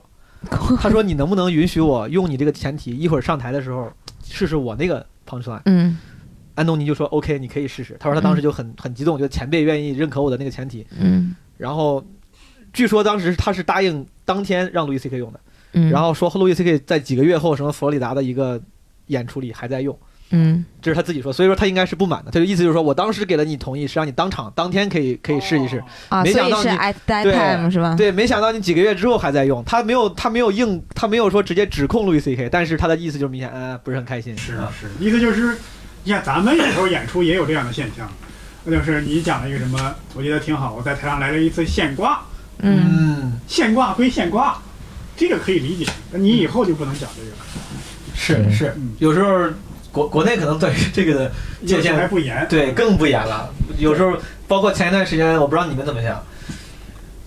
上海，我之前来还没来北京之前，好像还讨论过关于主持的梗是不是应该通用啊。后来好像咱们有些群里也在讨论这个事儿，就主持的时候的一些梗，是不是 有没有版权，就有没有算不算我的作品？如果是我主持的时候我用那些梗，你主持的时候能不能用啥的？嗯啊其实跟这个都就你说现挂梗啊啥都都都挺像。这也其实也不好说，因为全国的主持的梗都有，都有那些个啊，没有回头客，对，太犹豫了，太犹豫了。完蛋了，这这些呃，还有那个，没有河南人。对对对对，对，很多就是明显就是大家都能想到很简单的前提，但有一些梗确实就能感觉出来是，可能大家会觉得，哎，反正主持也无所谓，反正也不算段子，就就是用一下这个套路吧，对大家会想。这个也不好说啊，因为我也在用啊。生活我能用那就肯定能用啊。嗨，啊。然后我还有一个问题，既然聊到这个 Anthony Jeselnik，因为这哥们儿刚开始星途非常不顺，他学的是英文文学 还有啊，图兰大学毕业之后去了 LA，什么好像据说是讲开放麦也没人笑。他报了个那个 Dean Greg 的班儿，Dean Greg 好像最近写了，他写了几本书，还被翻译成中文了，马上就要出了。嗯就这哥们儿也是个就是那种单口培训家，他在这个 这个哥们儿的课上，据说什么上了两年课 workshop，讲的也不好笑，嗯他当时都快不行了，就快不想干了。哦，对，好像说是上了两年课之后，有一次，呃，上台冷的不行，他直接就不讲了。就是去当编剧去了，有大概有几年都没讲，就是啊 Anthony，直到后来又回来继续讲，然后他就是个典型的，就是靠感觉应该是靠努力创作，现在慢慢算成名了。刚开始的星途非常不顺，嗯，然后还有一些演员，比如像 Kevin Hart，嗯就是一出来就是从小就好笑的不行，对吧？然后咱们就聊个比较俗的话题来当做这一期的结束，就是几位觉得对于单口喜剧表演来说啊，天赋跟努力哪个更重要？好吧，咱们随便聊一聊，这个这个题这话题也比较大，但随便分享一下。嗯，我我一直是那种特别佩服，一直能很努力，然后有短期的小目标设定，然后到长期的目标的那种。因为我是一个本身咋说呢，也就有点懒散的这种人，所以我身上缺乏的，所以我就很羡慕，我也会就是认真学习。比如比如说咱们北京的单口演员于适于老先生是吧？于总，他就是我跟他聊的时候，有时候就能感觉到于总确实是一个很很勤奋的人，就是他身上有很多东西是我达不到的。然后我就，而且于适是很典型的那个，就是刚开始确实讲了有半年，然后在台上也不是就是很很好笑，然后后来。他就自己通过自己的不断努力嘛。我之前跟他聊过，我说你有没有当时想放弃？他就说没有，他说从来没有。他他是那种就是不会根据别人对他的评价而改变自己的初心的这种人。我觉得这一点就特别的厉害，因为很多人都这么想，是吗？真的。我问过很多，嗯，水平高低的都有啊。嗯嗯呃，这个资历，呃，就是说了刚新人啊，或者是说过几年的人，基本上都是这样的想法，嗯嗯，从来没有觉得自己差。我真的，我我我我不知道这是不是创作者的一个普遍的一个心态。我真的没有发现一个人心甘情愿的觉得自己不如别人。一个嗯就这么说吧，一个网一个网文作家，他也觉得自己跟莎士比亚没有什么差距，真的是这样。你觉得是创作者的这个心态吗？是不是一是不是当一个人创作者的时候，他都会靠这种靠这种想法来鼓舞自己，给自己给 催眠自己？我不知道是鼓舞还是催眠，但是包括我本人，包括我身边很多人，只要他一创作，哪怕他写歌，他可能会觉得我不比周杰伦差，他都是这样的心态。啊，我觉得创作者是有这种感觉的，就是文人相轻的那种感觉。而且我我我我有时候我我，但是我自己会觉得我自己非常能明确的意识到，当我这么想的时候，我自己都承认，嗯就是我在催眠自己。我要不这么想，我干不下去了。是是，我我本人我是这样的。他他这么想，他也是这样。我因为我要是不这么想，我本来就很容易自我怀疑，嗯我就得觉得我说路易 C K 挺牛逼，真的太牛逼了。但是我要努努力，应该也没问题。这是我得我得这么想一个普遍的心态，就是没有人会心甘情愿的觉得自己比别人差。是，啊，对对对，我有打断叶娘。没有没有，但是我觉得这样挺好的，也算也算是间接给自己压力，激励自己，是吧？那我还是觉得努力挺重要的。因为你说天赋，我到现在没有见过那种一出道天赋异禀的那种，就是觉得，啊，那我可能因为早期，比如说说池子或者什么，就是天才嘛，大家都说他是天才，因为我没有看过他早年的那个，就是刚出道就一下子特别闪耀的。啊、好，所以我还是觉得努力特别的重要，因为我身边有很多就是那种大家都刚开始就各呃，因为我包括原来的专业或者是工作或者怎么样，就是周围都有那种刚开始这个人感觉大家看起来就感觉他有点笨笨的，或者是嗯。不是所谓的世俗意义上说是一看就是很聪明、很有天赋的、很有领悟能力的，但是往往这种人都是走到最后的，对，都是很很那什么的。我一直没太分得清天赋和努力之间它明确的界限，因为我时常也会感觉到努力也是天赋的嗯，一部分。是可能大家生活中也会发现，这些有一些人，他你感觉他他很努力，但对他来讲，他坚持下来并没有那么的难，就是他嗯天然的就具备了那种意志品质，啊是，对吧我觉得就很厉害。对吧？你看有些时候，有些孩子小的时候天然做作业就不痛苦，天然看两个小时书他就不走神儿。嗯你说他是特别努力吗？就也未必啊、然后还有一点是，我觉得天赋和努力，呃，要这么看，我觉得需要不同的行业会有不同的感觉？对，就我认为努力，它一定能够让，比如说今天的你比昨天的你更好啊，就这件事情是努力一定可以达到。如果你想达到这一点的话，那我觉得努力很重要。嗯但如果说你想在这个行业里做到顶尖的话，那天赋当然是要比努力更加宝贵的一件事情，因为努力更加可遇可求一些，天赋可能偏可遇不可求一些。嗯啊，在艺术行业里，就如果说你单纯讨论艺术行业的话，我认为天赋肯定是要比努力更重要的，因为在很多艺术行业里，你不做到顶尖就没有意义。这个和其他的行业里不太一样嗯啊，就很多行业里你做到中游就可以了，你就可以混得很不错。但艺术行业，尤其是单口行业，啊、很残酷，就是你你没有选择，你就是要成为可能前百分之五、前百分之十的演员，才能够获得你想要的那种荣耀感。感觉在现在这个已经非常不残酷了，前两说前面太简单了，我对对对，因为对，其实你现在来讲，对对 你现在来讲，真的，你就全国前二十的演员，我都不觉得有多么的牛，因为一共就这么点儿人，你也无非就是五十个人里面选一个，或者一百个人里面选一个嘛，嗯能怎么样？很一般。对，这不算精英，在我看来不见精英。我在我心目中的精英 是五百个里面一个，或者是一千个里面一个，才能够称得上是真正的精英的。嗯嗯，我我我对于天赋跟努力，我是这么觉得，就是 首先我同意莫南说的，就是努力也是一种天赋，这就是火影火影忍者里面那个小李嘛，小李就说我是努力的天才，嗯，就其实他我觉得可以理解为努力效率更高。有些人努力他不会努力，他想要努力，他想要 work hard，但 work hard 给的给的那个回报不好。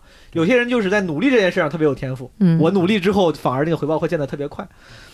我同意这个观点，但我还有另外一个观点，就是我觉得在相当一部分程度上，其实就没有努力弥弥补不了的天赋。对我是我我之前我是比较赞同这一点对，我之前跟朋友聊，他们说，因为有有有些朋友，就在我最开始讲的时候，有些人会，因为我当时讲的很就是时间不长，就获得了一些认可，大家会觉得，哎，我很操。闪耀那对，说你 是不是有天赋？我说啥叫天赋？他说就感觉，哎，你看你台舞台上表现力什么挺好的，没有不怯场啥的。嗯我说这不是天赋，这就是我的人生经历，就是可能我正正正好之前我上上课爱说话，我毕业之后做的工作是需要我说话，是。以至于我这个技能点正好契合这个职业，嗯。技能点契合而已，就是很碰巧。其实天赋，我觉得主要是一个投入产出比的问题。嗯。就好比你同样在一个理财产品里存了一笔钱，有的人年化利率是百分之五十，有的人年化利率是百分之五，有些人年化利率是百分之零点五，就是 这个东西是随着时间的变化，大家的差距越来越大的。就想问一下，比如说你真是那百分之零点五的那个人，你该如何自处？就是你的心态该如何调整？这是个很大的问题存几个。百分之零点五，我我我我我回答一下，啊，我是感他是以前做理财的，不是我是学经济的，对我我学我学金融的嘛，嗯经济学里面有个边际成本越来越高这个事情。是刚才莫南那个问题，他他当然举了个例子啊，嗯就是说你你努力的很晚，嗯。但是你同样努力十年，你进步了比如五分，嗯，但别人这这十年别人起点比你高嗯，他他进步的比你更快，所以说你这个进步还是感觉很徒劳、很无助，对吧？对对对，但是我是觉得，按按经济学的理论，你那个那个曲线其实斜率越来越小的。嗯就刚开始你可能努力一年，你能涨六十分；嗯。第二年的时候你努力一年涨了三十分，是。等到第十年你努力一年只能涨一分了，对吧？嗯。这个边际成本越来越高的，嗯。所以说其实后努力的那个人理论上是能够更快赶上前面那个人的，他到后面拉你的那个距离会越来越小。他到后来，他可能还是比你高，他可能永远都比你高，但是高的那个东西就可以忽略不计了，这是理想状态啊，理想状态。而且，这个还是在两个人都同样努力的状态状状况下。是是。但是咱们也都知道，其实目前咱们这个单口市场还是相对来说比较荒蛮的，大家其实努力程度没有那么大。是，所以说，只要你足够努力，那些起步比你早的人，甚至天赋比你高的人嗯，想要赶上他们那些天赋，想要培养出你本来不具有的那个性格 personality，嗯，其实我觉得可行性好像都还是挺大的。对就是而且演艺行业啊变数很大，对。嗯。包括这个经济学领域也是变变数很大呀。嗯。对。这个人有时候很可能再努力也没什么用，这都有可能，是。对。吧？你你你只要永远在这儿努力着，永远不停，谁知道以后会怎么样？除非到死那一天你确定确定了，对吧？我我是对所以是嗯，咱是嗯你，说，我是觉得就是，反正我认清我可能就是一个普通人，嗯。就可能我觉得大部分人就是天才是极少数极少数，金字塔塔尖儿的那一部分人是很少数的，嗯。就是很有天赋的那种。嗯。就是大部分人，你不努力能怎么办呢？就你不努力，你可能都达不到你努努力的那个水平。就你不努力能怎么办？哎呀，还有英宁，这才多大，二十多岁，你就什么认清自己是个普通人了？你这我这三十好几了，我心里我怎么想？我这 你也没多大，我我我就是我就是觉得是个普通人，而且我觉得嗯就还是嘛，我因为我比较喜欢就是周杰伦，嗯然后我看过他的一些采访，他其实从刚出道的时候，他就是很自信，他就觉得我的音乐就是最，他口头禅嘛，我的音乐就是最屌的，嗯。就是华语乐坛目前来说，我的就是最屌的，我的歌可以做到二十年之后听还是很很那个，就是没有被时代淘汰的那种嗯东西。呃，就我觉得这部分人是很小撮的一部分人，是大部分人只能靠这个我自己。我得跟你说一下啊，这个名人啊，一面对镜头说话就不一样，啊，这样啊，就很谦虚是吧？就会很装逼啊，而且装的不露痕迹。你你你要是真能穿越回到二十三十年前，你又碰到十几岁的周杰伦，他又怎么说，对吧？嗯他到时候没道理啊，他到时候没准是求爷爷告奶奶，趴在别人家门口跪了一晚上，都有可能。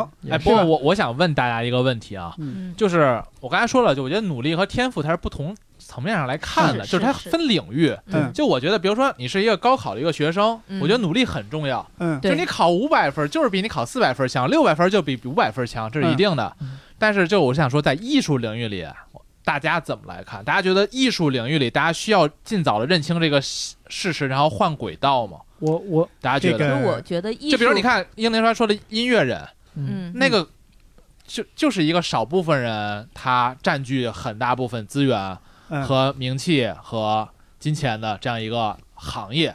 比如你天然就五五音不全，你天然就对音乐没感觉，然后你又嗯特别喜欢音乐，这种人其实也不少。嗯啊但你觉得，比如如果你来，你们要建议的话，你会建议他们在这上面往死里努力吗？呃我觉得是这样啊，还是这个，我觉得可能我刚刚想回答那个天赋和努力哪个更重要的一个问题，嗯我觉得结合这个也可以说一说。嗯你说天生五音不全，嗯我是不是应该做幕后不唱歌了？嗯但是也有一些人像足球诅咒啊，对。他照样唱歌，而且唱的现在也有很大的影响力。对，嗯。还有一点，我觉得就是要多尝试。嗯。就是刚刚你们说努力也是一种天赋嘛，嗯。其实我观察咱们这个小圈子里，我就观察有些人就是，他可能跟努力有点类似，但还不同，他有很强大的学习的能力。嗯，就是。我们刚开始起步的时候，这些人经常在讲一些特别傻、大家没有听过但是绝对不好笑的段子。嗯。就是原来我们会笑，哎，怎么尝试这些东西，怎么讲这些不好笑啊？就嗯但是慢慢慢慢你会发现，他是在尝试、在变通、在学习新的东西。嗯慢慢他讲的水平越来越高了，他是把你给甩下来了。嗯我我身边我见过好好好好些这样的。嗯然后还有一个就是你的这个机运，说实话也也有一个运气。嗯这种运气就不是那种纯粹的运气。我举个例子啊，嗯你看，假如岳云鹏没有碰到郭德纲，嗯他碰到的是其他的老师，碰到的是马三立，碰到的是侯宝林，未必能有今天这个成就。嗯可能是郭德纲这个人擅长调教别人，擅长发掘这个学生这个徒弟身上那个那个适合他的路子。嗯嗯也有可能是郭德纲擅长的调教的方法正好适合岳云鹏。对，嗯，对你可能你换一个比郭德纲水平更高、更有名气的老师，反而做不到这一点。对，再有一点，梵高、嗯毕加索，你想，假如有一个人他是抢在毕加索前面尝试了那个什么亚维农少女，嗯，抢在梵高前面画了星空那种，那那成名的是不是那个画家了？对，但是梵梵高是比他们先了一步尝试，明白。对吧？梵高的那个画画的基本功真的比其他画家就出色吗？没有，梵高是半路出家的画家，他的基本功实际上是不如当时一些那些职业画家扎实的。嗯是，嗯但是我我觉得梵高梵高他很厉害的一个点就是，他也是突破了嘛。他嗯他他算个天才，他哪方面天才呢？就是相当于他敢挑挑战当时的那个绘画的氛围嘛，嗯，就是他把他的画里融入了他的人文精神，嗯这是当时的一个很大的突破。是我我我就回答刚才莫南那个问题吧，嗯就是说，呃，在艺术领领域，嗯如果一个人就是目前看起来没啥天赋，我还嗯要不要建议他努力？嗯嗯我觉得主流观点有两种，一种有一个大家应该听过叫选择比努力重要，嗯。嗯，对吧？如果以嗯这个方一个以如果以这个价值观来提的话，那好像就是说，如果你不适合，那就算了，因为选择比努力重要，不要做无用功，扬长避短，不要去硬刚，对吧？嗯。我其实也很认同这个，我我一直很认同扬长避短，不要取长补短，就是你有长处你就扬扬你的长处。嗯。但我觉得选择比努力重要这个价值观是用在功利的目的上的，嗯，就比如说我现在到底干啥活挣钱，或者说我怎样才能在三十岁的时候买套房，这个时候我都要开始想选择比努力，我要选好赛道或者怎么怎么着。但如果这个艺术这个领域是你本身就是感兴趣，你就是喜欢，那这个时候这个。选择比努力重要，这个前提已经不适用了，因为你已经选好了，你的你的本心就是喜欢这个东西，嗯，对，我已经选好了，那还要不要努力呢？我其实觉得就是真的还是得努力，因为我同意你说的，就是在艺术领域，你没天赋，你做不成大师。嗯。就是大师是一定需要天赋的，是。但是如果你的目的，打个比方，不是作为大师，你就是想作为一个挺受人欢迎的艺人，打个比方，是。我不想做贝多芬，我做个凤凰传奇挺好的，的，或者说我做个，甚至我觉得在贝多芬面前，可能周杰伦都不算是最有天赋的那种，对吧？他可能在历史的很那个史册上，周杰伦可能比贝多芬的那个评价可能要低不少啊。嗯，但是 但是不同领域的，对啊，但是我我我的意思就是，他如果你的你的目的就是想做成个哎赚赚靠这个吃饭嗯赚点钱，同时还有点名气，是过得衣食无忧，那我觉得真的不用考虑太考虑天赋的事儿。嗯你考虑天赋，可能你就是想我要名留青史，开创新的领域，然后重新定义这个行业，那可能需要天赋。但反正我不知道，从大家就刚你说给接接受嗯。那个虚拟的接受建议的那群人，他们是什么目的？我假设他们的目的跟咱差不多，就是说，嗯。哎，我喜欢这东西，我想靠这个吃上饭，嗯。想靠这个吃上饭获得认可，嗯。并且活得还不错。如果是这个目的的话，我觉得不要放弃努力。对，这个这个，我觉得这问这个问题的可能就是有一些这个行业的新人，他嗯。刚加入这个行业，他没不太有自信，希望获得一些认可，希望获得一个有资历的人的建议吧。嗯。对嗯，这不最近我看那个有些综艺节目，什么演员那些，什么嗯。演员请教，经常有演员新演员过去问问导师说，导师，我就是想问问。他们演完之后，他说我就是想问问你看看我这个到底适不适合干这一行，我到底能不能干演员这一行？我听了好几个人问这个，嗯。我当时看到很有共鸣，因为咱们自己干这一行，作为新人，有时候也会产自我生这样的怀疑疑疑惑。当时什么嗯陈凯歌啥的就说，但是他们作为前辈，肯定也会有一点鸡汤的意思在里面，嗯就说就没有啥适不适合的，能走到今天这一步，就说明你已经适合了，剩下就是你得努力啊啥的。哎呀，我跟他们正好相反。嗯，我是一开始特别有信心，演了好几年之后，我才觉得我是不是没天赋啊？我觉得嗯，但是刚才感觉上了个价值，弄了很鸡汤，觉得努力很重要。但是我最终的那个想法跟伯伯刚才说的一样，我就觉得其实最终他妈还是看运气，就是你所以说反而更不用在乎我要不要努力了，你就嗯该努力努你的力。你要今这一辈子你就没这个运气，也是也就就没了你的。起码自己不留遗憾。对，对对，你要是有你的运气，你这个努力一定是会有回报的。我感觉天赋可能有的时候就是你，我都觉得天赋这个词太太宏大了，感觉嗯有的时候我们可能就是擅长某一件事情。是不是？我觉得是这样，嗯就是说天赋和努力这件事情，它是一个特别彼此促进的一件事情。对，所以我觉得这个是天赋它真正的力量，嗯就是你做这事儿，比如说你看讲这个单口喜剧，其实我不太敢想象，如果我做到现在一年多了，我仍然没有从观众的反馈当中获得任何正向的那种激励嗯，啊，我还能不能够继续坚持下去？我是肯定不行了。对我估计是悬了，因为你看很多人，你们大家有没有发现，就很简单一个例子，唱歌好听的人就越爱唱歌。啊，很多是这样，我就没见过几个唱歌难听的人在 KTV 里一首接一首的，就是唱歌好听的人就越爱唱歌。嗯。就这件事情，那你去 KTV 去的少，我我见过不少但但但。但说实在的，我见过，就就这个比例，还是在的，就是唱歌越越好听的人，就或者是哪怕他自己觉得自己好听，我明白明白，我不该抬这个杠。我对对。对，他哪怕嗯。就是他自己觉得自己唱歌好听的人，反正就会越爱唱歌，因为这个就这个真的是这个就是很典型的那个，就是说我一直很同意，就是说很多人老说是因为有兴趣才喜爱，但其实是因为呃因为有兴趣才做得好。对，但其实很多时候是因为做得好你才有兴趣。对对是啊，你收到的都是赞美。对啊，但是就不就就说那个单口这个事儿，其实嗯我也是承认，如果我要现在说了一年多了，天天他妈上开放麦，最后大家都不笑，嗯我估计也坚持不下去。但这这跟我刚才那个我我认为啊，跟我那个理论并不矛盾，嗯，对就是我的兴趣其实也并不只是单口这个形式，嗯我的兴趣可能是表达，对吧我的兴趣是表达。然后当我发现有这个形式的时候，我说我试试。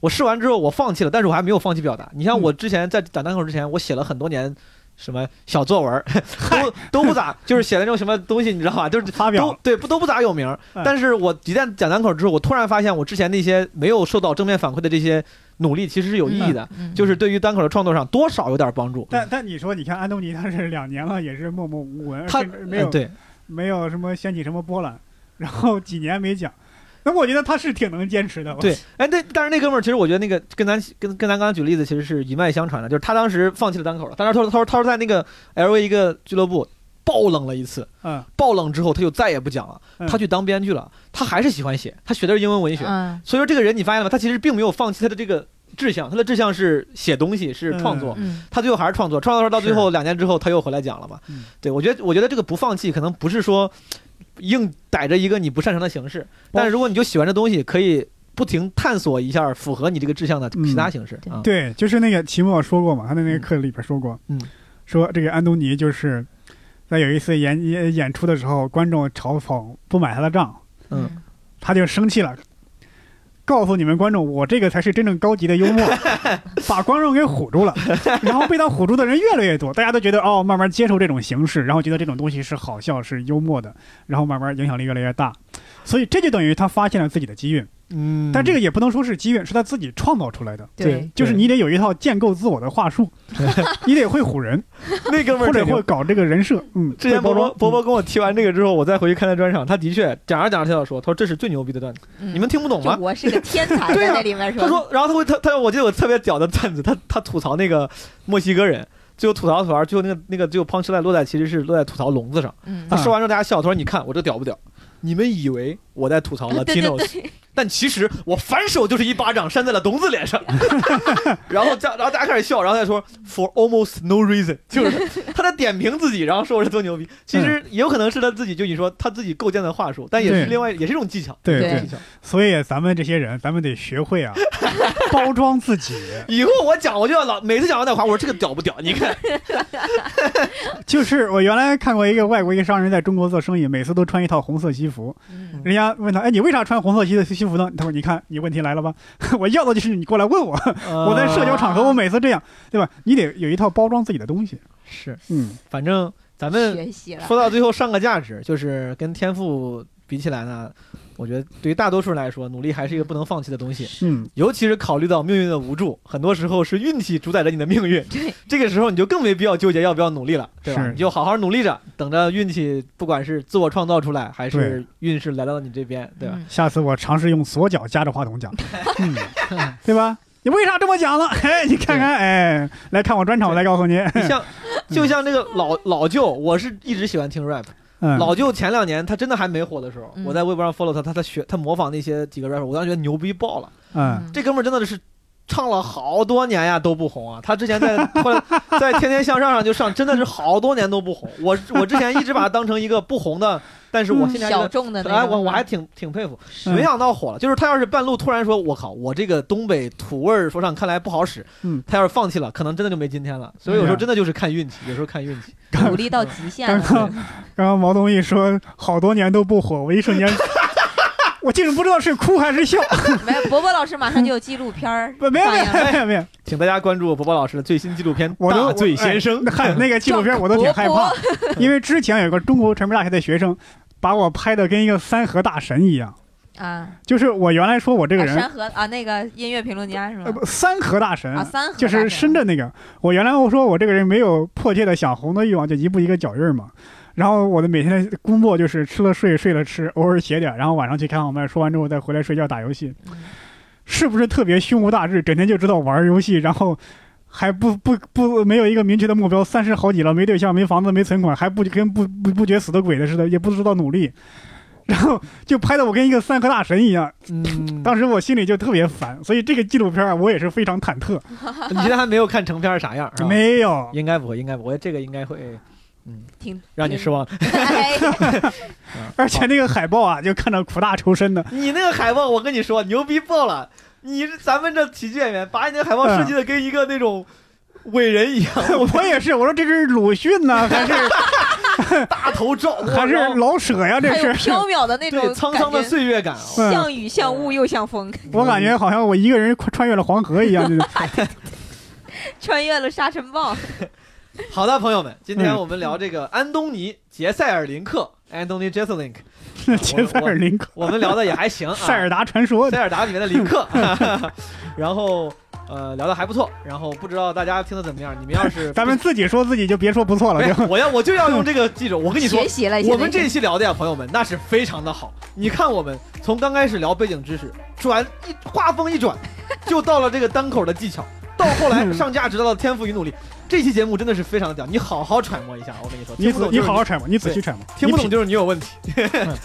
然后这期咱就到这儿吧，时间也不短了啊。好然，后这个感谢收听这一期的一言不合，欢迎转发订阅我们的节目。然后希望在线下看我们演出的朋友呢，可以关注公众号或者微博单立人喜剧。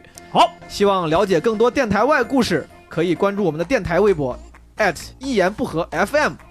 欢迎加入听友群，听友群，然后可以搜索微信号一言不合拼音二零一九。相关节目信息及歌单可以在栏目内的详细信息查看。